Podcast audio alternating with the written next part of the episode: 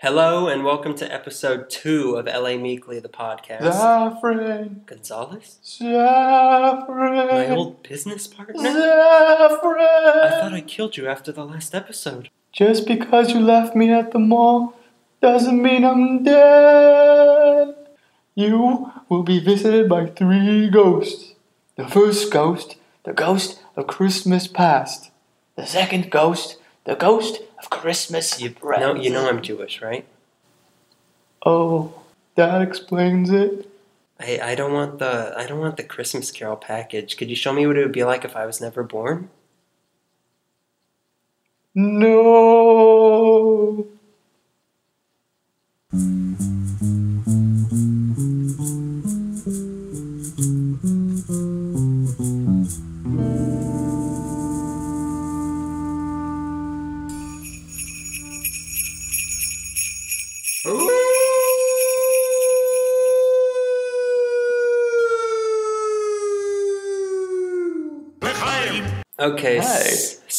We come to you, dear listener, with heavy hearts because we recorded this episode uh, for the first time last night. Nice to see you again. Eh, yeah, it's too soon.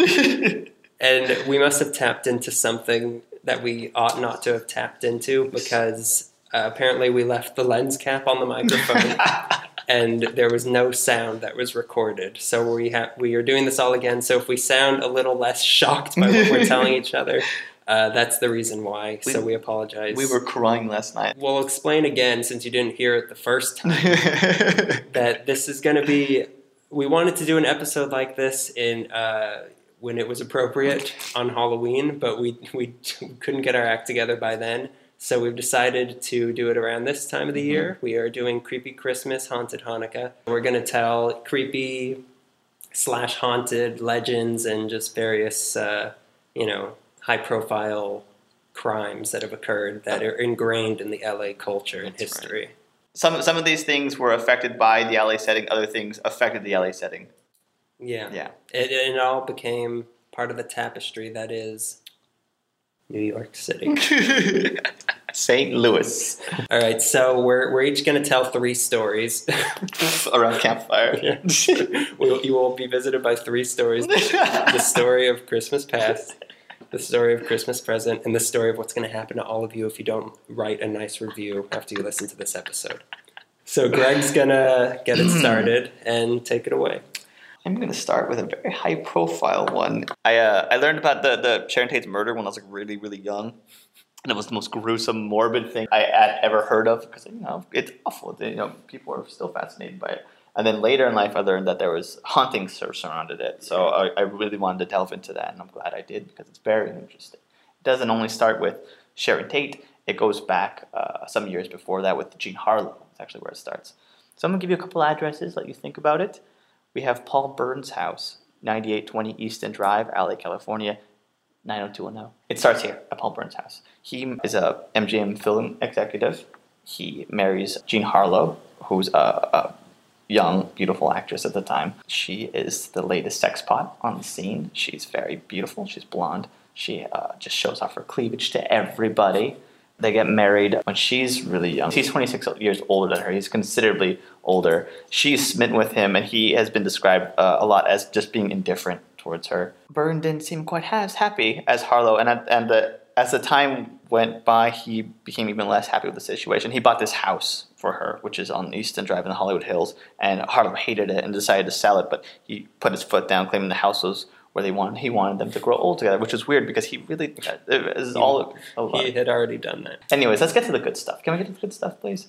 finally. He kills himself in that house. He asked her to leave for the night. They had been fighting a lot, and and uh, there's a lot of different reports about why they fight. Some people think that he was having an affair. Other people think that it was because he was impotent, which he was telling everybody. Um, there are some claims that he was gay. He telling everybody He, he told everybody, listen to this. And his death is a mystery too. You know, they, they find his dead body, um, and uh, supposedly, I don't know how they, they figured this out because it seemed to have been a, a snuffed up crime scene. I'll explain that in a bit. But like he is just completely naked, and he smells of her fragrance, and there's just her stuff is everywhere. So a lot of people thought that she murdered him. A lot of people uh, years later who would do biographies on Jean Harlow thinks that she uh, knows who did it, but she didn't murder him. I don't- not enough material for me. you don't pay me enough to do the research for this. the butler finds him dead. Before he butler calls the cops, the butler calls two uh, film producers, Louis Mayer and Irving Thalberg, and they come over and they rush over to the scene, and they're there for two hours before they call the cops. And Bird had, you know, supposedly wrote in a written a suicide note, and Mayer had stolen it and then returned it later. And the note's really funny, and it, it seems like it's something.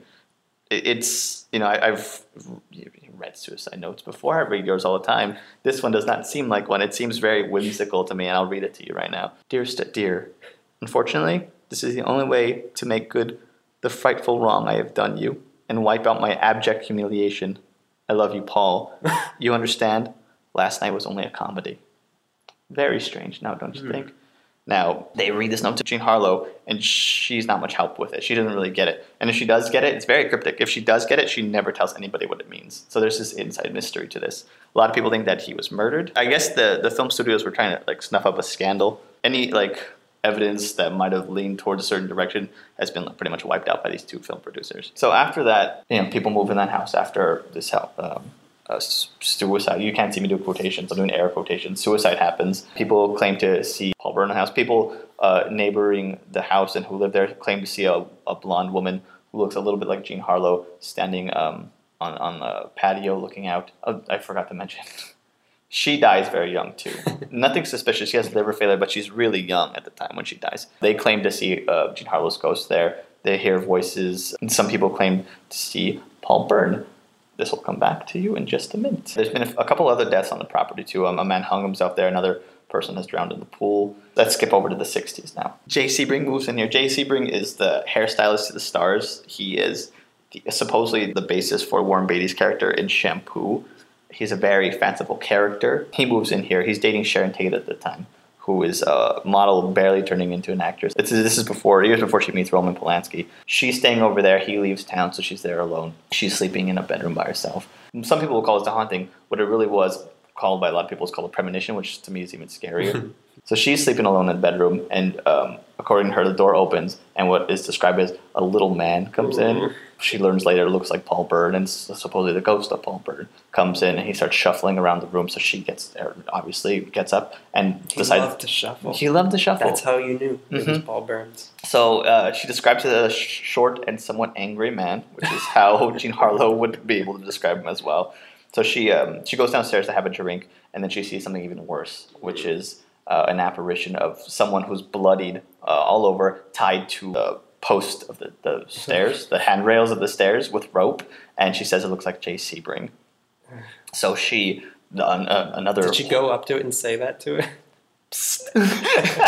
Are you Jay Sebring? She she is is obviously goes back upstairs. Her nerves are shaking. I don't know why she didn't run out. Which is the part This of is the what I don't understand Yeah, about this this, is what I do. story. You, when you see something like that, you don't No, don't live in the city. You leave the city. You never come back. she needed a drink for nerve sitting purposes, and she didn't know where the bar was. And something told her about this bookcase. Inside there was a hidden bar. She poured a shot. So that happens there. Now we skip back over years later. We go one and a half miles south down Benedict Canyon to 10050 Cielo Drive, Los Angeles, California. This is the house where uh, infamously she is murdered along with Jay Sebring, who is visiting her at the time, and Abigail Folger, who's an heir to the uh, Folger's Coffee.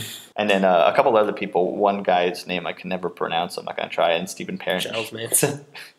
If you don't know about the Manson killings, uh, I don't know how you don't know about it. Charles Manson got a, a couple of people to co-visit this house where this I forgot who was a music producer used to live, but that music person wasn't there. The real reason, I mean, there's a lot of claims of what Helter Skelter was really about. When it came down to it, really was there was a member of the Manson family who was going around committing crimes very similar to these murders, where he was hacking people to death and writing on on the walls. They wanted to show the cops that he was innocent by committing similar crimes. So like, oh, he's seeing people are getting hugged, you let go. So It just happens. It just happened. So they decide to commit a crime in similar fashion to get their friend out of jail. This involves uh, hacking three people to death: Susan Atkins, Patricia Krenwinkel, Monica Sabian, and the infamous, very scary Tex Watson go to the house and kill everybody. It's creepy and horrifying, but it's not haunted. A lot of people don't know this. They tie a noose around Sharon Tate, and there's a beam that's not connected to the ceiling. They loop that over, and then they tie it, I believe, to have like a Folger.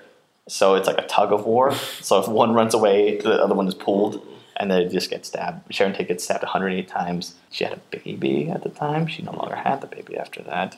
Uh, there's a lot of claims that the baby was pulled out of the body. I don't think that's true, but she dies there, obviously. Epic Folger dies there, and then Jay Sebring is tied to the handrails, and he's stabbed to death and bloodied, much like the apparition that Sharon Tate had seen years before at Paul Bern's house up the street.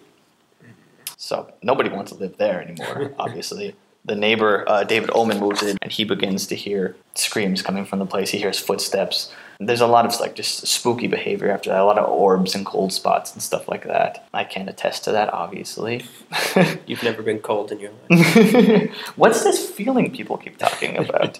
the the neighbor has filmed a lot of stuff. He's currently doing a documentary called "The House at the End of the Drive," I believe. Last house on the left, at the end of the drive. They're actually very similar. If you've seen Last House on the Left, probably less pee. Um, no, same amount.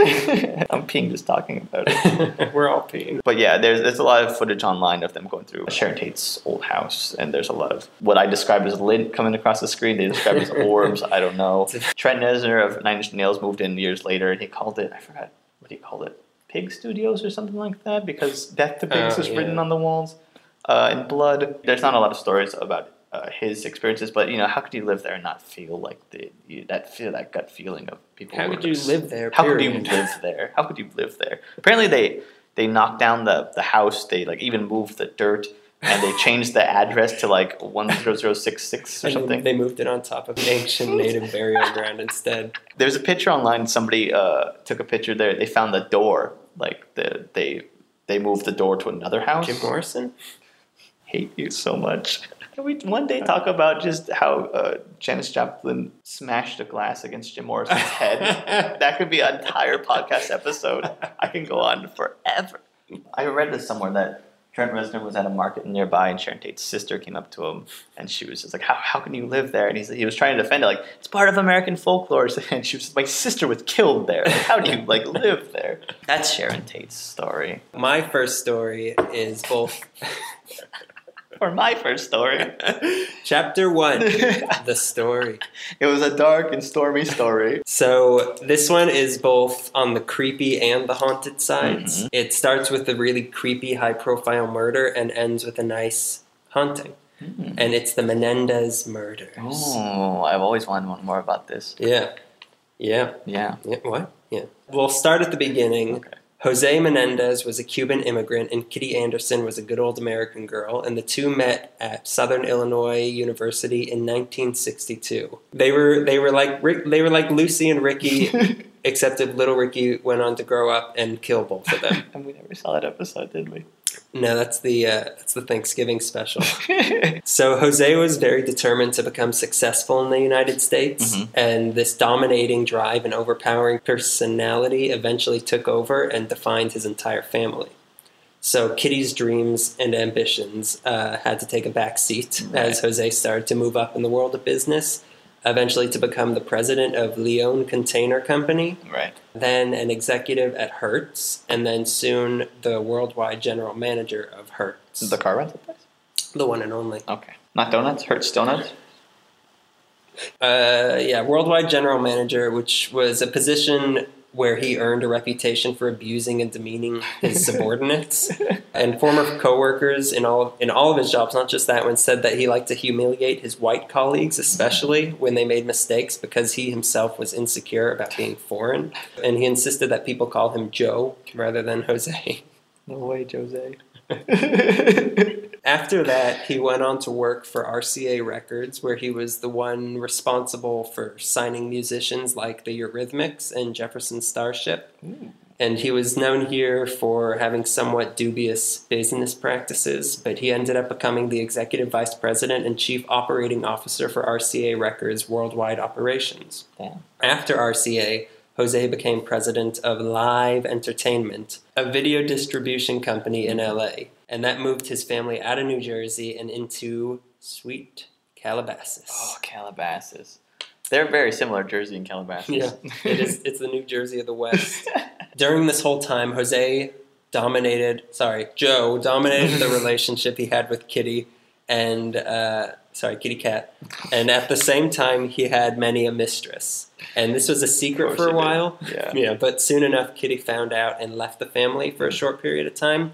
But she soon came back depressed and suicidal. So it was Kitty 2.0. also, during this time, the couple had two kids. They had Lyle, born in 1968, and Eric with a K, born in 1970. So Jose, of course, wanted his sons to become even more successful than he himself had become. So he mm-hmm. pushed them very hard to, you know, grow up to be refined businessmen, and he became frighteningly controlling over every aspect of their lives. So much so that the boys developed stutters, chronic stomach pains, and really bad tempers. Isn't that normal? Yeah, it's just a, just another kid. The brothers quickly took to staying together all the time, and they so they would comfort each other against the way they were being treated by their mm-hmm. dad. So as a result, Eric, who was the younger one, grew up worshiping his big brother Lyle more than anyone else in his life. Right. So both kids, of course, grew up to be very immature. And at age 14, Lyle was still wetting his bed and playing with stuffed animals. What's the cutoff point for that, anyways? 26. They also started to exhibit some seriously disturbing psychological issues. Mm-hmm. When they were 12 and 15, their female cousin was visiting their house and they were all playing wrestling on the floor. And all of a sudden, without exchanging a word to each other, the two brothers tied up their cousin and started to undress her. Jesus. And she screamed, and then they backed off like just as suddenly as they had started, like a pack of hyenas. and then, not long after this, all three of them were watching TV, and all of a sudden, Lyle climbed on top of her without any warning again and started to molest her. But then she Yeah. managed to run away. they Uh, have like telepathy, like a weird telepathy. If they're just like, okay, Yeah, Jose felt that it was necessary to become very good at one sport Mhm. Because he himself uh, was really good at swimming, and that's how he got a scholarship to go to college. So he made the boys both pick a sport to which they would devote themselves, but no team sports because Oh that would God. challenge Jose's authority over them. both boys ended up picking tennis. uh, pitting them against each other, or were the same team? They uh, one of them was the ball, and one of them was The net. Stay still, Lyle. Most importantly, Jose wanted them to attend an Ivy League school, Mhm. which he had always wanted to be able to do, but he had never been able to achieve. Uh, after graduating, he just kept trying to get into an Ivy League school. the only problem was that the boys appeared to have learning disabilities, which was a fact that Jose would not accept. And the difference, the difference in how poorly the boys performed in class contrasted with how well their homework was done at home suggested that their parents were actually doing their homework for them. Best parents ever. Yeah. Except for everything else, of course. so somehow Lyle did end up getting accepted into Princeton. He didn't seem to enjoy his time there and apparently did not make many friends aside from just jocks and people he kind of you would see as traditionally popular with you know, cigarettes in their sleeves. yeah, smoking in the boys' room. You know, Yeah. riding leather motorcycles. he was flown home to California every weekend by Oh his parents, God. which it's always weird. I don't like it when people go home every weekend. No, I don't. No. I don't even go home every weekend and I live at home. Street rat. During his time at Princeton, uh, some of his accomplishments were dating several girls that were older than him, upon whom he lavished expensive gifts. Mhm. One time, when finding out that he had to have a roommate after requesting a single room, he took all of his roommate's belongings and threw them in the hallway. Plays well with others. One friend he did make there was a guy named Donovan Goodreau Mhm. who did most of his homework for him. And then when Goodreau got accused by the school of stealing, even though it was pretty obvious he didn't actually do it, Lyle still didn't say a word to try to clear my his God. friend's name, who did all of his homework for him. so then Goodreau was expelled from the school, accidentally leaving behind his ID and security card when he left. Lyle himself eventually got suspended from the school for a year for Mhm. plagiarizing his homework. Yeah. And during this year, Jose sent him to work at Live, but he was so lazy and bad at his job that he was fired by his dad. And Fired by his dad. during this time, Eric was in high school, Mhm. and there were suspicions that he was gay, which his parents would not accept either. How so could they possibly? so his mom gave him a deadline by which to find a girlfriend. and it was also around this time that Eric wrote a movie script with his friend named friends. Oh. No, no periods between each letter. oh, okay. It was about a son from rich parents who finds their will and sees how much money he'd get when they die, so he kills them. Ah. In 1988, Lyle and Eric started uh, breaking into their friends' homes and robbing them, Oh, okay, cool. Uh, and it didn't it didn't take very long for them to get caught. Yeah. So Jose hired a lawyer that cut a deal with the court Mm-hmm. that Eric, since he was underage, would take all the responsibility for the crimes, so that Lyle wouldn't have to go to jail, and all Eric would have to do was community service. But part of the deal was also that uh, both brothers had to start undergoing psychological counseling. Oh boy. The proud citizens of Calabasas were so angry with the Menendezes that they didn't want the Jose didn't want to live there anymore because it was so uncomfortable.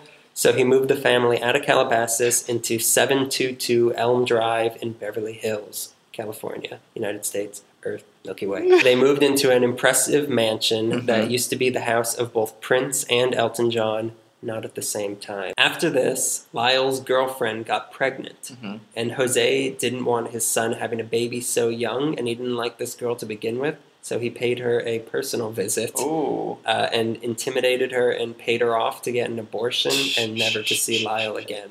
And now, to make Lyle's life even better, he was now no longer just on academic probation at Princeton, he was now on disciplinary probation. After having discussions with their therapist, Kitty started to become scared of their sons and was fearing that they were sociopaths. She started locking the door to her room at night and didn't let them have their own keys to the house. Jesus. The sons were getting so out of hand at this point, and nothing the parents were doing was working, so they threatened them with the only thing they knew that would scare them, which was to write them out of their wills. It worked a little too good.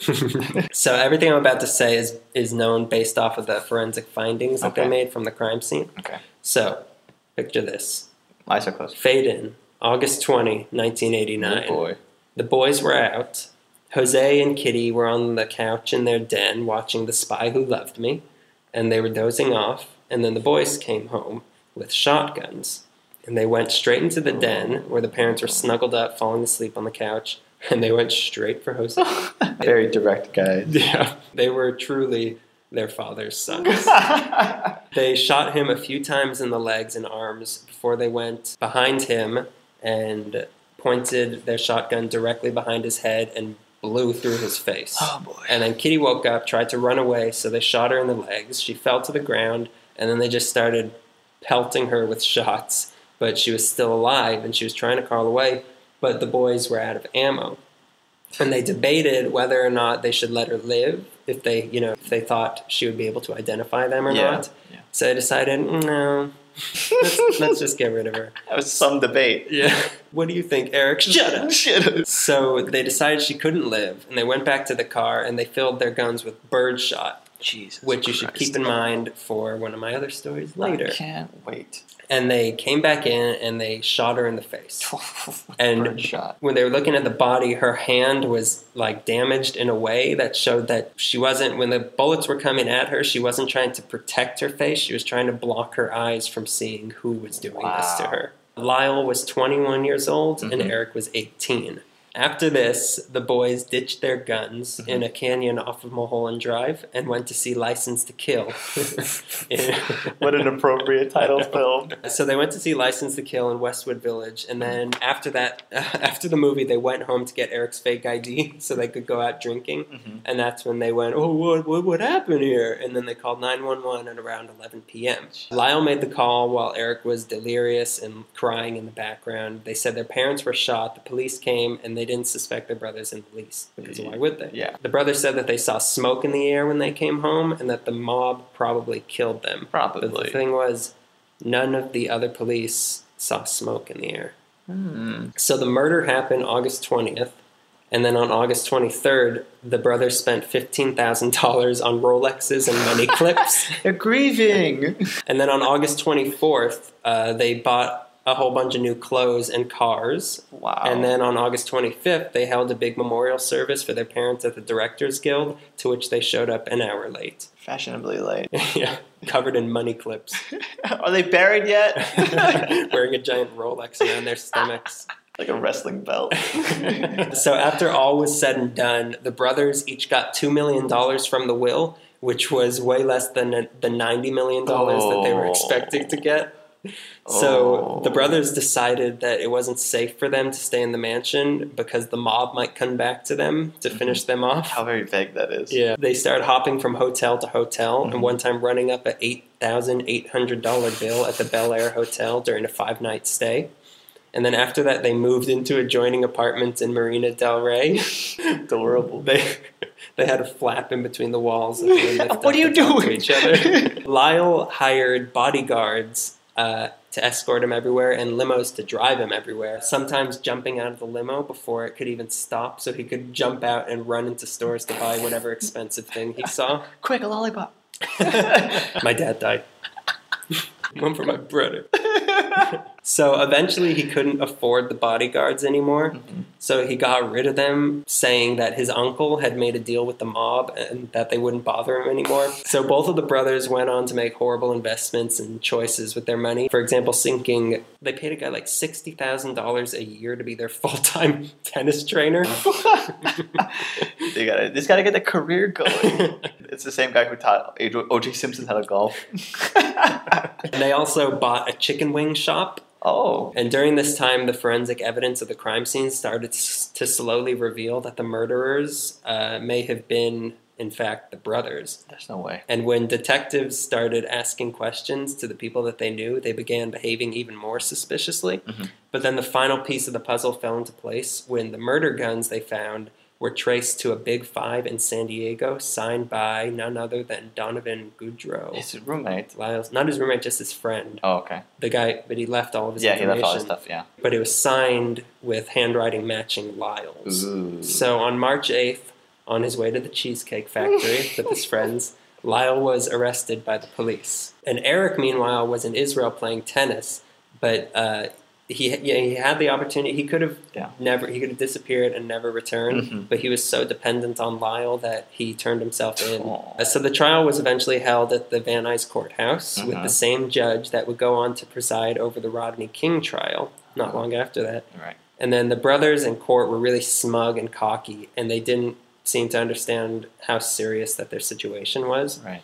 And the family on the Menendez side showed up and supported them. They didn't believe anything. The not. Anderson side from their mom didn't show up at all. there was a long debate in the trial over whether or not the recordings of their therapy sessions could be used as evidence against them. Yeah. But in the end, they decided that they could be. And what they heard in them was several threats against th- their parents' oh lives Oh and basically God. admitting to the murders. So their defense became, from that point on, that yeah, we did it, but here's why. Okay. They said that Jose was abusive, which there's plenty of evidence Yeah, of, yeah. but they also said that he sexually molested them, which there was no evidence of. So after a few complicated trials, they were eventually convicted on two counts of first degree murder, Mhm. conspiracy to commit murder, lying in wait, and multiple murder, and they were sentenced to life in prison.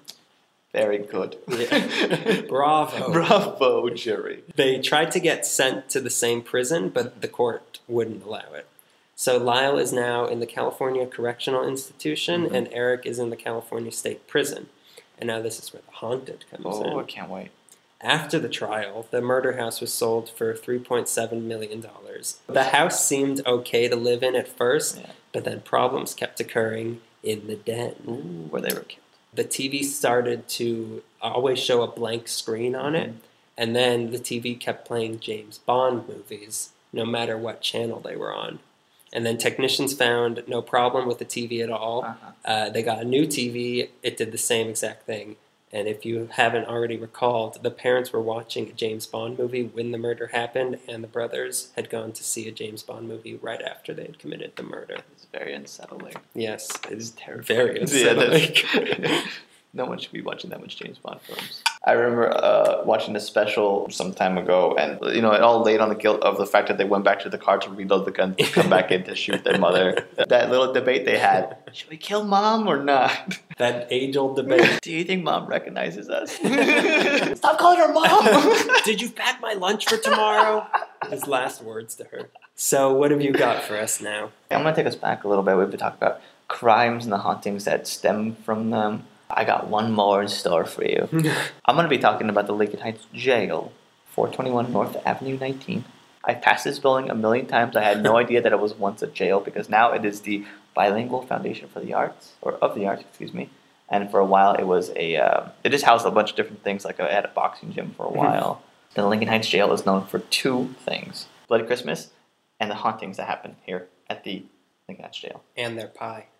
That's so good. It's just so I, good. I've never been to the bakery inside though. They just have pie. You'd think a prison wouldn't be known for their pie, but you know, Horrible cake though.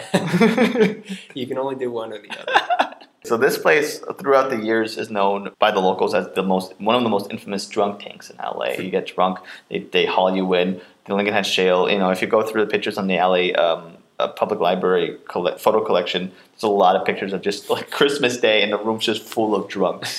and there's there's nowhere to sit. This jail is really really steeped in like LA noir history. It played a role in Sleepy Lagoon. It played a role in Zoot Suit riots. It housed a lot of inmates that are big in like the the crime world. Mickey Cohen was there for a little bit. Uh, Raymond Chandler spent a night in the drunk take. There was a burlesque dancer named Betty Rowland, a very beautiful woman who spent a couple nights there. And William Hickman, I don't know if you know who he is. He uh, he kidnapped a little girl named Marion Parker, who was the daughter of a, a, a banker. Because I told you about it. I was doing research about Elysian Park because I, I live close to Elysian Park. I played there as a kid. I really wanted there to be a haunting in Elysian Park. There's the Llorona, which is just an old Mexican uh, folk tale, which is everywhere. It's not specific to Elysian Park. But what I found when doing research for Elysian Park was that there's just a lot of awful things happen to Elysian Park. One of which is uh, William Hickman kidnaps this little girl. He wants to get a ransom for her. Um, he panics though before he's able to get his money, and he kills her. He cuts her into little pieces, but he still wants his money. so he makes a, a deal with her father to um, I'll uh, leave your daughter in this spot, you leave the money, and we'll do the trade off. But he's already killed her. so he left her in many spots. He, exactly. He uh, uses wire to prop her body up on a box and sews her eyes open and drives by the dad like she's still alive. dad drops the money off. He keeps driving with the pieces of this little girl. He drops it all over Elysian Park. cigarette in her mouth. Hello. They drop the pieces of little Marion Parker all over Elysian Park, where I played as a child, and then they end up catching this gentleman in Oregon. They bring him back down. They hold him in, in the Lincoln Heights jail. They always run to Oregon. You can get away with anything in Oregon. you can get away with murder. Usually, that's the motto. And supposedly it goes all the way back to like uh, the gold rush. They used to hold like unruly gold prospectors there at LA at Lincoln Heights Jail, which I can't even imagine. Like what that the would be guy like. from the Treasure of Sierra Madre. I haven't seen it. Stop bringing it up. I get it. I'm not as I watch movies. Bogart. I don't know if you know who he is or not, but totally I don't know, Bogart there's this movie I just watched. It's called Casablanca. I don't know if you've heard of it. Casablanca. Um, Queso Blanco. so uh, Lincoln Heights Jail um, pretty much gets weeded out because LA County Jail becomes really uh, it starts taking over all the responsibilities. The last big thing that it's responsible for is the uh, Watts riots. They have they hold a lot of people that are involved in Watts riots down there. I believe it closes about like fifty eight or something. I'm gonna be talking really quickly. I'll just bring up a couple things that I know you're interested in. James Ellroy wrote the novel uh, LA Confidential, which is part of the LA Quartet that he wrote. I just finished The Big Nowhere. It's great, by the way. he had a whole quartet, Yeah, there's four novels. a barbershop quartet of novels. Each novel is about a member of the quartet. and then they made one big book called The Quartet Avengers. so he writes uh, LA Confidential. They make the movie in the 90s. They film the movie, the scene about Bloody Christmas there at the jail. They film Nightmare on Elm Street there, the jail scene where the boyfriend is uh, locked up because they think they Mm. killed Tina. All I can think of is Johnny Depp's blood right now. They also filmed the Blink 182 video and a Lady Gaga video there. I don't want to talk about that anymore. I've said too much. It's Christmas. It's 1951. Uh, everyone's celebrating. Uh, the police are celebrating over at headquarters, and a group of Mexican gentlemen are uh, celebrating at a bar in Riverside. I forgot what it's called, but it's Riverside Drive, which is really close. It like runs alongside uh, the Lincoln Heights Jail. Two uh, police officers are called to get these men out. They're unruly, and it's time to get them out of the bar. They don't want to leave. A fight breaks out in the parking lot. The cops are outnumbered by these Mexican gentlemen. Um, one cop gets a black eye, the other one gets stitches. They are arrested later that night. Five of the gentlemen are brought back to Lincoln Heights Jail. They're arrested at home. One guy doesn't um, get that uh, good a treatment. They uh, drag him out of his house, apparently. They beat him in front of his family, and then they drive him back to, guess where, Elysian Park, and they beat the sh- S out of him. He's like invalid for like months after that beating. Like, it, it's horrible. You know, it's still Christmas. Cops have been partying for hours now. They hear that these two cops have been beaten up by, by these guys who are downstairs at the Lincoln Heights jail. And they hear the, the story keeps keeping embellished about just like in Non Confidential. They hear that one of the guys has lost the eye, the other guy's on his deathbed. So they go downstairs. There are the uh, five Mexican gentlemen and two uh, white gentlemen there in the cell. They get brought out. So there's seven. And they line them up against the wall. And I keep reading several police officers, several police officers. And I finally got a number. I don't know if this is true, but I believe it. 50 police officers beat seven men, unprovoked, seven men for what I remember. Well, five five Mexican men have the power of fifty LAPD cops. Yeah, they get beat for what I remember reading was 95 minutes. After the beating, the wall and the floor is just bloody. It looked like a like a killing floor. It's disgusting. It is horrible. They are all hospitalized for a very long time, understandably hospitalized. Wimps. this pretty much brings down the LAPD for a while because they had such a good reputation up to that point. They're able to hide it for a while. Have they recovered?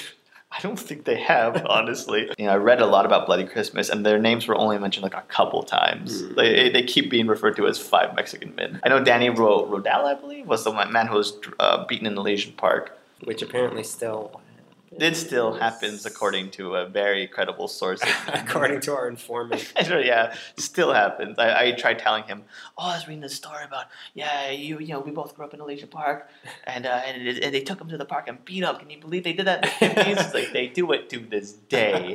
This pretty much brings the police are put under the spotlight as being uh, corrupt. hmm The, the police chief at the time is William Parker. He's telling the press, oh, these people are coming, uh, the Mexican activists are just trying to discredit the pol- police department. He's doing his own investigation to figure out what he is, because he actually, uh, from what I read, was a, not a bad guy.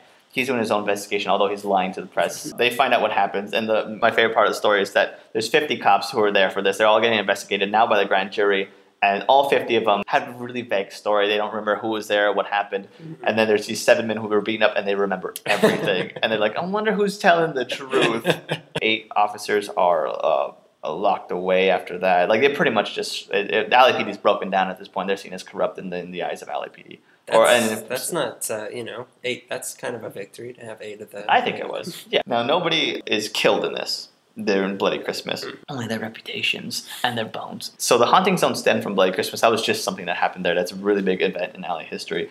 But it's still a jail. A lot of people mm-hmm. died there. One man hung himself there. Now after, you know, the fifty eight jail closes down, it would be really hard to notice a haunting while the jail was still active. You know, moans for help are not something that you you know care about when it's full of men who are probably moaning for help at the same time. Mm. now that the jail is empty, a lot of things start catching people's attentions. You know, there's cell doors that open and close by themselves. There's unusual cold spots. It's gold spots. Thing. spots. I wish you could experience one. You're just so warm. Stay gold. Stay cool, baby. they hear clanking chains. They hear horrible moans for help. I keep hearing it as like the, the most blood curdling moans for help. Ugh, prison moans. Prison. Oh, can you believe it? I read a story from a woman who was the stage manager for the Bilingual uh, Foundation of the Arts, who stayed in an office that used to be, I believe, a cell or like a big office there, probably the drunk tank. She's staying with a friend in like a, sleeping beautiful bag. office. Beautiful, beautiful. It's very wide, nowhere to sit still. They're sleeping in sleeping bags, and she during the night has this. She just has a feeling that someone's watching her, Hmm. and she turns to her friend that she's next to in a sleeping bag, and apparently his eyes are open, but they're like blackened, and he's like possessed and starts speaking like, and she uh, screams, and the guy wakes up and had no recollection of what happened. Some people claim to see a, a woman in a white. Uh, they call it a white bride, and she's like half an apparition who's like dancing by herself. Supposedly, uh, Is it half of her body, or is she she's there but her partner isn't there? no half of her body, like the Half of upper, body? yeah, half like the, the upper half? half? upper half. If, they, if I saw legs right. dancing, Yeah. I would be really scared. If I saw just legs dancing, damn legs. Um. Hello, nurse. Yeah, so there's a half a there's a half a bride dancing on uh, Cell Block Three. Supposedly, uh, she was a, like a wife to one of the prisoners, and she would come and they would whatever. Okay. That's the thing about doing all this research is I, you know, you read the forum posts and you read little things here and there with misspellings, and I keep saying I want substantial evidence, but it's all hauntings. There is no substantial evidence. And like I said when I started, like I, I did wanted to stay away from like ghost hunters and stuff like that. I wanted to, you know, discover stuff on my own. So Lincoln Heights Jail, I never heard of the jail. I didn't know Bloody Christmas was a real thing. I didn't know Mhm. that it was haunted. So all this stuff was new to me. Then I found out that Cartoon Network has a show called Othersiders. a a bunch of children who do paranormal investigation are in the Lincoln Heights Jail and they see orbs and they, there's uh, chairs that move by themselves and stuff like that. Broken heart.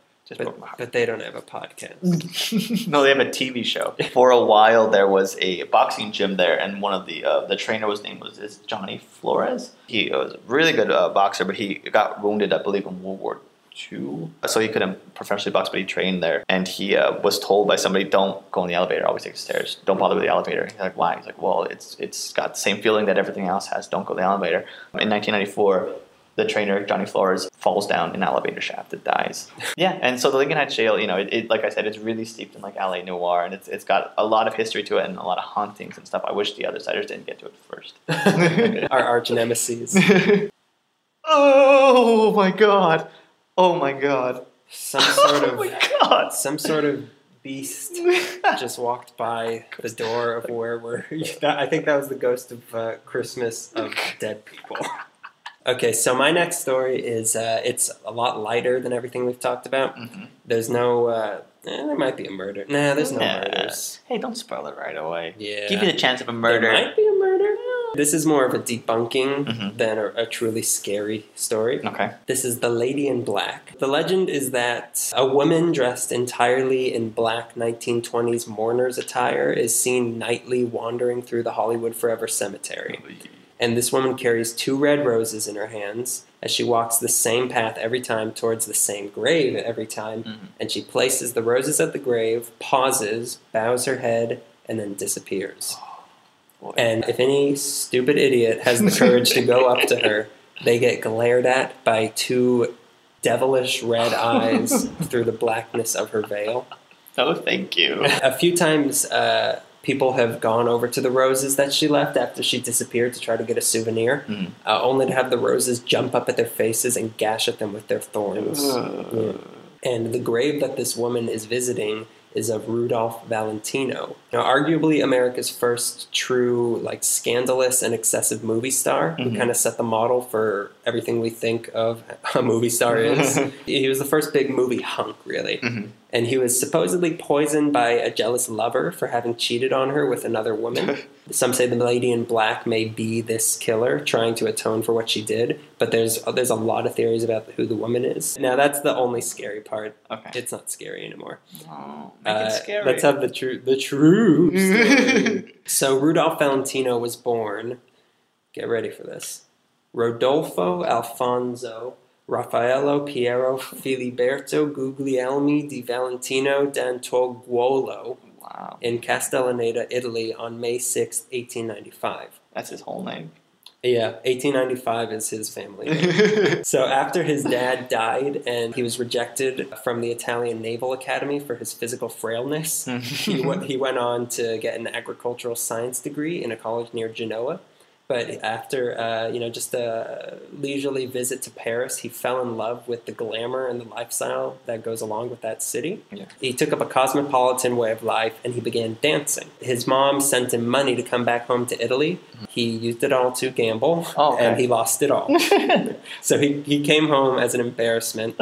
Everyone on his way home from France to Italy was just pointing at him. All in, whatever that means. He left at age 18 to go to America, uh, where the money he was given to uh, you know get himself started in the country he used to upgrade to a first class cabin.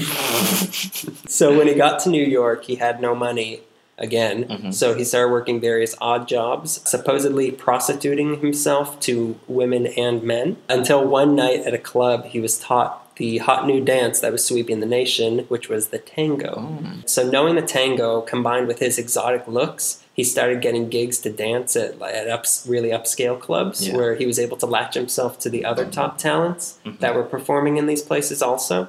He even performed for Woodrow Wilson in one of these places. The president. He couldn't help himself and he got involved with a really rich but really unhappily married Chilean heiress. Mhm. He went on as her gardener because he had his agricultural science degree, uh, and it's safe to assume that they had an affair. And when the heiress finally divorced her husband, Valentino was called on to testify in court to show the, the husband's infidelities. After the divorce, Mhm. the husband, who was really well connected, had Valentino arrested on vice charges. Ooh. And this made him an outcast from all the upscale clubs he was working at, and they loved being in so much. So, to make matters worse, the Chilean heiress decided uh, I want to shoot him. so she shot her now ex husband, and Valentino didn't want anything to do with this. So in His 19 first smart move. Yeah. so he spent all of his money, and in 1917 he went west with a theater troupe, uh, where he was convinced to try his hand at the newly born film industry. So he started auditioning for movies, and he kept dancing, and he kept dating more wealthy heiresses until 1921 he got a role in The Four Horsemen of the Apocalypse, where he broke the studio's habit of casting only milk-fed, uh, pale-skinned looking people, and they milk faces, Yeah. and they they so in favor of his swarthy Mediterranean, uh, olive guzzling looks. And then the same year, he starred in a movie that would uh, turn him into the icon that he became, which was the Sheik. Where he plays an Arab sheik who kidnaps a British woman and sort of rapes her, and then they fall in love. He was so charming and exotic in it that uh, it tapped into this the whole forbidden fruit aspect of all these uh, dark Europeans that started coming into the country at the time. All the moviegoers fell in love with him. Some women even fainted at the screenings of the movies, Mhm. uh, and then a train came at them on the screen and they all ran away. One reporter even asked him if he thought that a white woman would ever fall for a savage like the one he, like the one he played in the movie. Uh, and he answered that people are not savages because they have dark skins. So this performance uh, led to the way that you know when people see like a wealthy Arabic man dressed in a similar way to how he was in, on screen, Mhm. they assume he's a sheik automatically. it also started uh, the whole Middle Eastern trend that had a noticeable impact on the buildings that were built around this time and also on the fashion that people were uh, tending to favor. The song The Sheik of Araby was about this character. Sheik condoms were made with a silhouette of Valentino on them. So Valentino had a few failed marriages in his life. One was to a lady who turned out to be a lesbian, Okay. and another that he got in a lot of legal trouble in because he married her while he was still technically married to the first one, so he was arrested for bigamy. but she was a lesbian. It doesn't count. Your Honor. Gay marriage is illegal. There were also rumors that Valentino himself was secretly gay. His cultural impact was so tangible that tough guy men all over the country were furious with him because he was the catalyst for what was probably America's first metrosexual movement. He was very pretty. So men in different newspapers kept tearing him apart Mhm. for uh, for making everything in the country effeminate. There was this whole thing like uh, some guy like saw like a pink soap dispenser in a men's room, and he was like Valentino, and, and he wrote some op-ed about him. Valentino uh, was so furious about this, he Yeah. challenged these people to a boxing match because Mhm. they were all writing anonymously. And Yeah. he said, "If you're so manly, come and box me, and we'll see who's more manly." Valentino's party habits caught up with him very quickly Mhm. and he developed a serious ulcer condition, but he kept on living a really lush lifestyle Mhm. with a lot of parties and substance abuse until he was found in his hotel crippled by pain and spitting up blood. And he was rushed to the hospital where they found out that he had multiple ulcers and a burst appendix. Mm-hmm. So they did surgery immediately, but it didn't stop the pain, and he couldn't eat. And after a few days, an infection that what that was inside of him spread, and he died on August twenty third, nineteen twenty six. That's a August. August. August. Huh.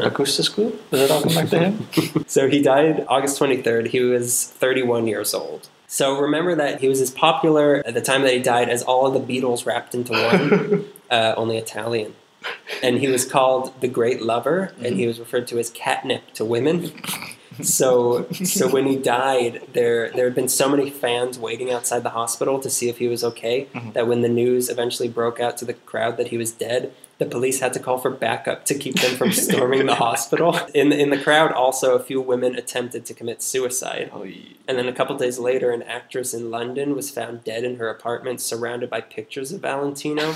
And a couple months later, this 20 year old mother in New York poisoned herself and shot herself twice, oh. saying, I'm coming to you, Valentino.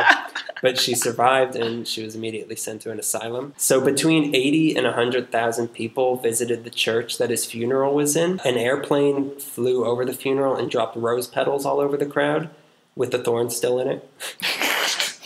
It was rumored that they used a wax replica of his body in the church because they were afraid of his fans would literally come up and rip him to pieces. Catnip. It, it was not unjustified because some people uh, at the ceremony tried to storm the church as well. His fans loved storming. I, it was a new craze at the time. they had just learned what storming was. You mean I could stampede as a human being and call it something else that makes it seem like I'm not a dirty animal?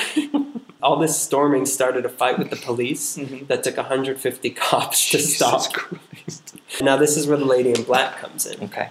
So, on every anniversary of his death, a woman dressed entirely in black mourner's attire would go straight to Valentino's grave, lay down a few roses, say a prayer at his grave, and then leave. And nobody knew who this was. And then in the early 1940s, the press took notice and they ran a story about this mysterious woman. And then a woman named Marion Watson came forward and said that she was the woman in black and that Valentino had proposed to her the night before he was hospitalized. And then another woman came forward saying that she was the woman in black and that she was secretly married to Valentino. and then another one came forward saying, well, we secretly had a kid. And then one came Oh forward God. saying, uh, my mom was Valentino's great unrequited love. And then another one came forward saying, I am Spartacus. This kept going on until the true lady in black was fed up with all these imposters, and she finally came forward in 1947. And her name was Ditra Flame. And her story was that as a young girl, she got really sick and she was put into the hospital. And Valentino, who was a friend of her mom, Ditra being a fan of Valentino, Yeah. he came to the hospital to try to cheer her up. So he brought a pair of roses to her bedside and he was talking to her. And she was saying to him uh, that she was afraid that she was going to die. But he said to her, You're not going to die at all. You're going to outlive me by many years. But if I die before you, you please come and stay by me because I don't want to be alone. Not long after that, he did die, and Ditra brought roses to his grave every year mm-hmm. until 1954, by which point his death anniversary had become just a really tacky spectacle. And she was just one of many ladies in black that was coming to visit every year Was there a reason why she was shrouded in black when she did it? Because, I mean, she had respect for that doesn't make sense to me. I don't understand the concept. In 1977, she started visiting again, mm-hmm. but now she was in regular clothes, and she continued doing this until she died in 1984. And her grave now reads "Lady in Black." Mm. But now every year, you can, you can, you yourself, Me? come on down to Los Angeles, California, and you can go to the Valentino Memorial Service. They mm-hmm. have it August every August 23rd at 12:10 p.m., which was the time that he died. Where a whole gaggle of men and women uh, dressed in black they gather at his grave. They tell old stories. They watch old clips of his. They play music. But despite knowing all this truth, people still insist that a woman in black is still wandering every night through the cemetery with these roses. But even if that isn't true, there's plenty of ghosts in that cemetery, including Valentino himself. hmm And Valentino, he must he had some potent spirit because his dog also haunts the pet cemetery in Calabasas, Where the Menendez. where the Menendezes would spend their time. My family every year does the um, Day of the Dead altar there at the Hollywood Forever Cemetery, and you know, walking around, uh, there's always a big thing happening at Rudolph Valentino's little site. It's amazing. I'm going to be talking about Rancho Los Amigos, a hospital in Downey, which was once known as Hollydale, which was once known as Sunny Acres, which was once known as the Poor Farm, which was once known as the LA County Poor Farm, which was once known as the LA County Farm, which was once known as the psychopathic ward of the LA County Farm. which, which was once known as Prince. this is an abandoned hospital that still stands and it's very large. I, I read 55 acres. I don't know if that's true. I don't know acreage, but I know that it's big. I drove around and it's not an easy drive. I can only imagine walking, which you're really not supposed to do because the um, the now the main quarters very uh, up front is a police station. Downey, like I was saying, was 12 miles south of downtown LA. The address for Rancho Los Amigos is 56 Descanso Street. Now, there's two Rancho Los Amigos. There's a new one that they built to replace the one I'm about to talk about. That one is fully functioning, as far as I know, not haunted. This one, the old one, abandoned one, supposedly haunted. But let's skip a little history on it first. yes, let's please skip the history on it.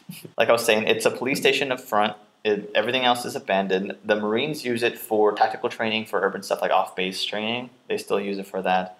So between like Marines running around and cops, and let's not forget the place is overrun with feral cats. like it's just everywhere. Like there's a cat for every inch of this place. There's so many cats. A lot of old buildings that were never torn down. They're they're fenced off with barbed wire fences, and they also have like their windows and doors are boarded up. Did the cats do that?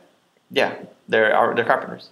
Downey Downey raises them very good. My cousin take, took me there. Uh, he lives like right around the corner in Downey. Uh, we were talking about abandoned hospitals, and he's like, "Oh, I know of one. It's right over." So he takes me, and I didn't really know what to expect. I just expected an old like like Alley County Hospital uh, sort of looking building, and we just drive. We do a loop around, and then we leave, and we look at boarded up windows, and I kind of get Mhm. spooked. This is like a little ghost town. Like it's so big, and it had so much functionality before when it was when it was an operating place, and then they just it's just abandoned. It was never torn down. Originally, the facility was known as the County Poor Farm. It was opened in 1887 and 1888, and it was to house like the needy of the area, and it was like a rehab facility which provided work and housing and like medical care for everybody. And from I, I read originally the purchase was for like 124 acres, but I know that it used to be more than just a hospital grounds. It used to be a farmland too. It used to be a self-sufficient agricultural livestock area because they were helping people get back into work. So they were building. You know, they use these workers on the farm, which is why it was called the poor farm. By the 1890s, it become like I said, completely fully operational as agricultural and the livestock. They had sheep, they had cows, they had chickens, hogs, horses. They had strawberries peaches, pears, cabbage, corn, celery, sugar beets. And I read that it became like nationally recognized at some point as like a model for how these things should be run for rehab facilities for workers. In the late 1890s, early 1900s, it expands to become like a medical facility for everybody because they keep getting, you know, the poor are coming and they have diseases that can't be treated anywhere else, like polio and TB. It becomes really big on treating that sort of long term invalid people eventually. It expands not only in practice and how they operate, but they keep building new buildings. They keep constructing on everything. The man responsible for this was named William Ruddy Harriman. He takes over as superintendent in 1915 of the Poor Farm. And he completely revamps everything. They're doing well already, but he kind he like pushes it forward because there's this uh, surge of finances after World War One. So he has just the money to do stuff like this. He expands medical operations. He gets more staff in because they had about like 500 destitute men and women and about 45 people just taking care of everybody. Now he steps it up. After this point, after Harriman takes over, they start push forward. They now offer around the clock patient care and attention. Uh, they have patient wards. There's uh, addition to the men and women's psychiatric building. They have dining rooms, uh, nurse dormitories. They have a water tower. They have a power plant. Like I said, there's uh, streets within this facility. It, it looks like a, a little town. There's paved streets everywhere. They have employee bungalows. They build a large auditorium. I've read about the history from this plan to build a bigger auditorium, and then what they want to do is basically just have movies and plays and get people like functioning to each other. It became like a like a big center for. And this was people. all built by feral cats. If Yeah, I'm, by if I'm if I'm paying attention. the Ghost of Feral Cats built this place. It also had a library that was county run. Call back to the first episode. Boo. Boo. Listen to the first episode. Harriman moves into this beautiful house on the course, which I've seen, which is one house that's I don't believe is boarded off, but that's probably because the cops live there. By 1922, they have 1,500 ambulatory patients living there and about 175 employees. It's a big jump between the two. They just like he says, he's pushing everything forward. Next couple decades, it keeps expanding and then kind of plateauing. After World War II, they started bringing in a lot of patients from there, a lot of veterans from World War II, not only treating like physical wounds, but also helping men with PTSD. You know, there's this legend that it's a mental asylum, not as much as just like a psychiatric ward. Mhm. So they have a lot of stories like this. I keep reading stories about uh, torturing patients, blah blah blah. I really don't think that, but I do think that there were some really unhappy people there. and then the '80s hits, Reagan era conservatism takes over, and then this place, like most other psychiatric wards, are kind of cut down because of budget cuts. There's like a really critical eye on on the way mental hospitals are helping people. A lot of those people get put out on the street. they get money for a new building, so they're able to do that. But this big facility is pretty much just shut down after they lose funding. They can't operate anymore, so they, they have another building and they leave this place. One of the forum posts that I was reading put it really perfectly. It doesn't look like there's any signs of struggle, but someone definitely left in a hurry because they just left everything. Like there's paper, there's charts everywhere. It just looks like they just left without like packing up, and it has it has this feeling of like a zom- like a post-apocalyptic attack where everything was just left over and they're just like whatever. And there's a lot of pictures of like trespassers, and that's basically what they are now. People who like film sneaking into these buildings and People put who it on. sneak, sneak into buildings and record podcasts. Exactly, I hate those exactly. people. Idiots. Yeah, Mhm. my favorite rumor is that the reason the county hasn't torn all this stuff down is because they don't want to endanger the feral cats that run the place. they run the place. There are so many cats. Apparently, there's a lady that comes and feeds the cats. I think that they don't. I'm pretty sure they ate the lady. They're just so strong. I know what you're thinking. Oh, there's probably about twelve. No, there are so many. There's there's twelve elders of the cats. the cat council. a lot of people sneak on the property, which I mean, I drove there at night. My cousin shows me during the day. it has such an effect on me that I return the next night. I'm driving around the property. It's even scarier. Now, Like during the day, it has it's really unnerving. It's like the first episode of Twilight Zone where there's just signs of life and there's no Yeah. life there. My girlfriend really wants to visit there at night, but I forbid her. you hear that? I forbid you. I've gone there twice at night, and both times I got stopped by cops almost immediately. and they don't have a problem with me driving around, but they're like, "What are you doing here?" I'm like, oh, "I'm just showing my friend the place." And like, "Are you gonna pull over?" And I said, "No, I'm just driving around." Like, don't don't get out of the car. Don't stop driving. Just you can drive around, It's but like- don't get out. It's like when you drive into one of those uh, lion enclosures at a zoo and you can't get out of the car.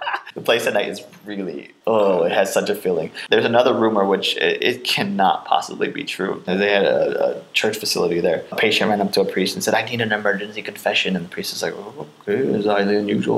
And the thing that he wanted to confess to him is, "I'm gonna kill you," and he like cut, he like slit his throat, and then uh, you know he he took out a security guard and took the keys. And started freeing all the other patients, and then they ran around the facility, Jailbreak. killing jailbreak exactly, killing other nurses and stuff, and then ran around towny and like snuck into houses, and then some of them they never found to this day. But there are a lot of claims that you know they drive around the lots, you see like faces in some of the windows, Mm. which is really unnerving. A lot of noises coming from inside buildings. Someone apparently got a book thrown at them while they were alone in a sub basement of the hospital. That was just the police throwing the book at them trespassing. I, I think a lot of the, the feelings of creepiness people get are just, like I said, cheap thrills of trespassing. However, there was something very interesting I read. In 2006, during a training exercise by the Marines, a few soldiers found a really old freezer and they decided to open it because they're Marines and not scared of anything. Yeah, anything. they're not afraid of freezers like we are. They found 10 legs, feet, and brain matter mummified for 40 years. Now, apparently, there's no like uh, suspicion of foul play. They're all amputated medical Why would specimens. there be? Why, why would there be? But like I said, they left in such a hurry. They're like, don't worry about the brain matter and the feet. Just leave it here. That's to me like ugh. not only finding body parts and having questions about it and like what kind of amp- amputated medical you know research is everybody doing, but they just left it there. That's really unnerving to me, you know. Which means that it was so commonplace that they didn't think we should get rid of this. I'm not hungry, so just leave the brain matter there. I'm not even gonna eat it today. Take the elbows. So this is the one I was really excited about. Yeah, I was really excited because you kept building up and you didn't give me anything Tell about it. anybody. I didn't let you go near Griffith Park in case someone whispered something. I had a picture of it on my laptop and you closed it shut. And you said, "How dare And you!" then I ripped up your laptop. so this is the Curse of Doña Petrania. Nah, which I still can't pronounce. Very- this is the second time recording it. Mhm. I kept thinking people, everyone's name was Don or Donna, but that's just their title. this is a really creepy story about betrayal, curses, murder, Mm. and ostriches. all my favorite stuff in one setting. the story stretches back to the initial settling of Los Angeles, which is just what people want to hear this far into the podcast. Can you go farther back? There's a fish and it gets out of the water and it starts to walk on its legs. So it goes all the way back then to as recently as 2007 and Mhm. even continues on to the present day. In 1781, a man a man named Jose Vicente Feliz, Mhm. Which is my second Jose, he was assigned because he had military experience Mhm. to be the military escort for 11 Mexican families that were moving to this area Yeah. to found El Pueblo de la Reina de Los Angeles Oh, which was the seed from which this ent- our entire city sprung from. It was founded September 7th, 1781. You're still able to visit it. It's that thing next to. That That thing. in 1787, he was appointed by Governor Pedro Fages to be commissionado. hmm saying everything right. He's pretty much the one in charge of the Pueblo Mhm. until 1800, when life had sort of uh, fallen into a routine. It was a little bit safer, and it was no longer necessary to have a military man in charge. So he retired and applied for a plot of land outside the Pueblo, which he got because life outside the Pueblo was still very dangerous. Yeah. So they figured only a soldier would be able to tame it. So they gave him 6,647 acres Jeez. which became Rancho Los Feliz. Mhm. It covered what is now Los Feliz. That's where the name came from, Mhm. and also a large part of what is now Griffith Park. So the ranch was referred to as Happy Farm because their name Feliz, which means Christmas. So Feliz died in 1822, and from there the land went to his wife Doña Maria Ignacia Feliz Verdugo, mm-hmm. who then in 1853 deeded it to her daughters and her son Don Jose Antonio Feliz. Right. And this is where our story truly begins. Oh, boy. The daughters ended up selling their shares of the land for a dollar an acre to the family attorney, Don Antonio Coronel. So Don Feliz was he was never married and he lived on the ranch with his sister Soledad and their brother's orphan daughter, Doña Petronilla. So in 1863, Don Feliz contracted smallpox, hmm. and fearing that he would spread it to the 17 year old Petronilla, he sent her away to live somewhere else until there was no more danger of her getting it. Mm-hmm. So then during this time, the family attorney, Don Coronel, who he was also an LA City Council member and also a former mayor, he came to visit with the lawyer of his own named Don Inocante. When they came, Don Feliz, he was already on his deathbed, and the two insisted on drawing up his will before it was too late, which he had he he was he was dead. He was pretty much dead. And what they did, he was so sick he couldn't do anything. So it said that the lawyers attached a stick to the back of his head, and they would nod his head forward. you know, whenever they would say some agreement that he would have to agree to, and then they asked him, "Are you are you a stupid face?" And then they made nod his head. this ties back to Marion Parker, by the way, but not in a funny way. Then Don Feliz died, and conveniently, surprise, surprise, Don Coronel got all the land that he had, while Soledad got some furniture, and Petronilla, when she came back to the ranch, she found out that she got absolutely nothing. Wow. So she was furious, and this is what she said Your falsity shall be your ruin. The substance of the Feliz family shall be your curse. The lawyer that assisted you in your infamy and the judge shall fall beneath the same curse. You, senor, shall know misery in your age, and although you die rich, your substance shall go to vile persons. A blight shall fall upon the face of this terrestrial paradise. The cattle shall no longer fatten, but sicken on its pastures. The field shall no longer respond to the toil of the tiller. The grand oak shall wither and die. The wrath of heaven and the vengeance of hell shall fall upon this place. Vote Nixon. That's an intense speech, by the way. It's very frightening. Yeah. I don't know how they know what that's uh, that's what she said. Some people say that for dramatic effect, she dropped dead right then and there, but that's not true. She lived for several years after that. repeating the speech to several people. Yeah. And then I said, She went on tour with that speech. so with this, the fun really began. The heirs took the case to the Supreme Court, but they, of course, the judge sided with the well-connected Coronel. It didn't take long until Coronel began to have second thoughts about what he did. The land he had now had would flood in the winter, have droughts in the summer, and would burn in between. The cattles got sick and died. The mm-hmm. grapes he was growing withered. And then, meanwhile, Inocante, the lawyer who helped him with this, was shot to death, and the judge that had presided over the case also met a very unfortunate similar end. Jesus. So in 1868, Coronel had had enough of the land, and he conveyed it over to a man named Charles V. Howard, who promptly sold the land's water rights. And in celebrating the deal, he got drunk at a saloon and got a little too rowdy with the wrong people and was shot dead. Oh After this, it exchanged hands a few times between a financier from San Francisco named Thomas Bell, mm-hmm. who he lived to, he lived to be older, but he died falling off the banister of his mansion, and then James Lick, who was uh, at the time the wealthiest man in California. He he also owned Catalina Island, but nobody who had it could seem to turn a profit from the land, and it eventually got sold to a dairyman named Leon Lucky Baldwin. How lucky. I'll tell you how lucky. His cows got sick. Oh. Fires destroyed his grains, grasshoppers ate his crops, and his dairy failed. And then he got even luckier when he went on a business trip to Mexico and got killed by a band of banditos. Wow. that sounds like the 10 plagues. Yeah. the banditos was the 10th plague.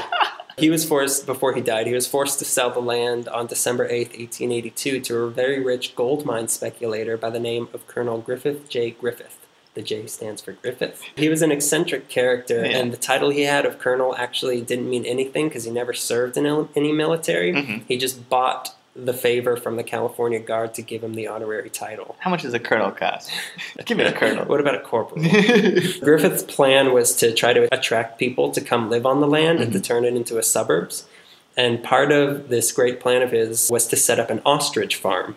Obviously. After, yeah, and after a couple of years, what suburb isn't complete without an ostrich farm? After a couple of years of struggling with the land, this huge storm hit in 1884 that caused lightning to strike the oaks that were on his property, and it caused the LA River to rise up and flood all the rest of his land. And during this storm, the ranch hands claimed that uh, they saw the ghost of Don Feliz dancing on top of the waves to the El Jarabe, which is the, the. Such a fun song for a ghost.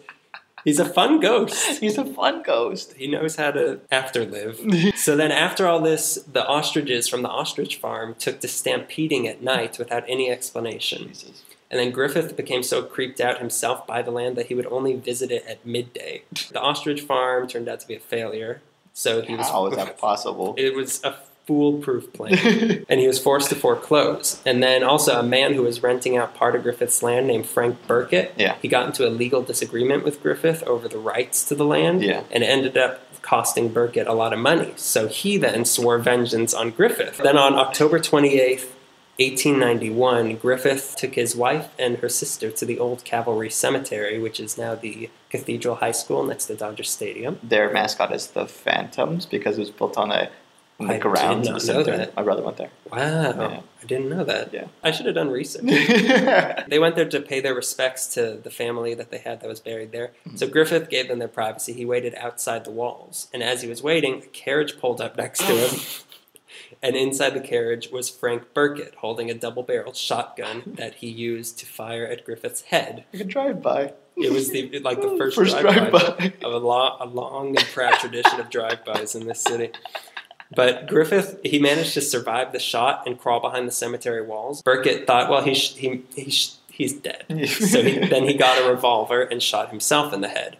But the investigation afterward revealed that the reason Griffith survived was because Burkett had accidentally loaded his shotgun with non-lethal birdshot, Birdshot. which is what the Menendezes you tell using. you tell Kitty that it's non-lethal. Yeah. So Griffith managed to escape this curse just by dumb luck, Uh-huh. but just for the moment. Griffith just could, he couldn't turn any profit on the rancho, so he donated all the land to the city in 1896 because he just couldn't afford the taxes on it. Yeah. And supposedly at the party celebrating this very generous donation, the ghost of Don Feliz appeared again and sat down in a seat reserved for Griffith and announced to everyone, I come to invite you to dine with me in hell. In your great honor, I have brought an escort of sub demons.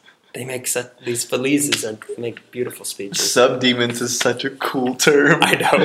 At which point the lights went out and the sound of gongs and cymbals filled the room. It's suspected this this might have just been an elaborate prank, but nobody stuck around to find out or to find out what a subdemon is. From this point on, Griffith began to slowly lose his mind. Many say because of his excessive drinking habits. That'll do it. He was a Protestant, I believe, Okay. and he became convinced that his Catholic wife, Mary Agnes Christina Mesmer, was conspiring with the Pope to poison him and take all of his money. And so it even The it got, representative of God is here to kill me. it got to the point that Griffith would switch his plate with hers at dinner when she wasn't looking. And then on September 3rd, 1903, uh, he decided to make the first strike. So he took his wife to the presidential suite at the Arcadia Hotel, made her get down on her knees, gave her a prayer book, and told her to say her prayers. Not creepy at all. No. She said her prayers. He aimed right at her face. He shot her, but she jerked her head at the last minute, so the bullet went straight through her eye. Oh my god. and she was alive enough to climb out the window and then fall onto the awning below and then crawl into another room. So she survived this. She successfully got him sentenced to two years in San Quentin prison. her and her husband were really good at, at avoiding dying from gunshots. Yeah, they're, they have good genes. He, he was said to have alcoholic insanity, and he served just one year before he got released. Shot my wife. Give me a year. I could do it in one. So when he got out, nobody wanted anything to do with him. Mhm. Uh, he eventually died of liver disease in 1919, and he left in his will $700,000 to be given to the city to build what would become the Greek amphitheater and the Griffith Observatory, which will keep the curse going so after this, the curse took the form a lot of times as a wildfire. Mhm. On October 3rd, 1933, 3,780 men were clearing brush at the Mineral Wells area Mhm. when a fire broke out, uh, and a lot of them volunteered to try to fight it. Problem was that none of them knew how to fight a fire, and they all got trapped. When all was said and done, 29 of them died, 150 were injured. Uh, the firefighters that came were able to contain the blaze to 47 acres. It remains to this day the deadliest in LA history. Another large fire occurred in 1961. Then in 2006, LA County's uh, Acute Communicable Disease Control Unit put the park on bubonic plague alert. they had the signs for that on the bike path, and I'd be like, "What? Warning: Black Death. Don't eat rats." I know they're delicious. Everyone just stop eating the rats. So they put it on bubonic plague alert when a person that had been hiking through the park had been found to contract it.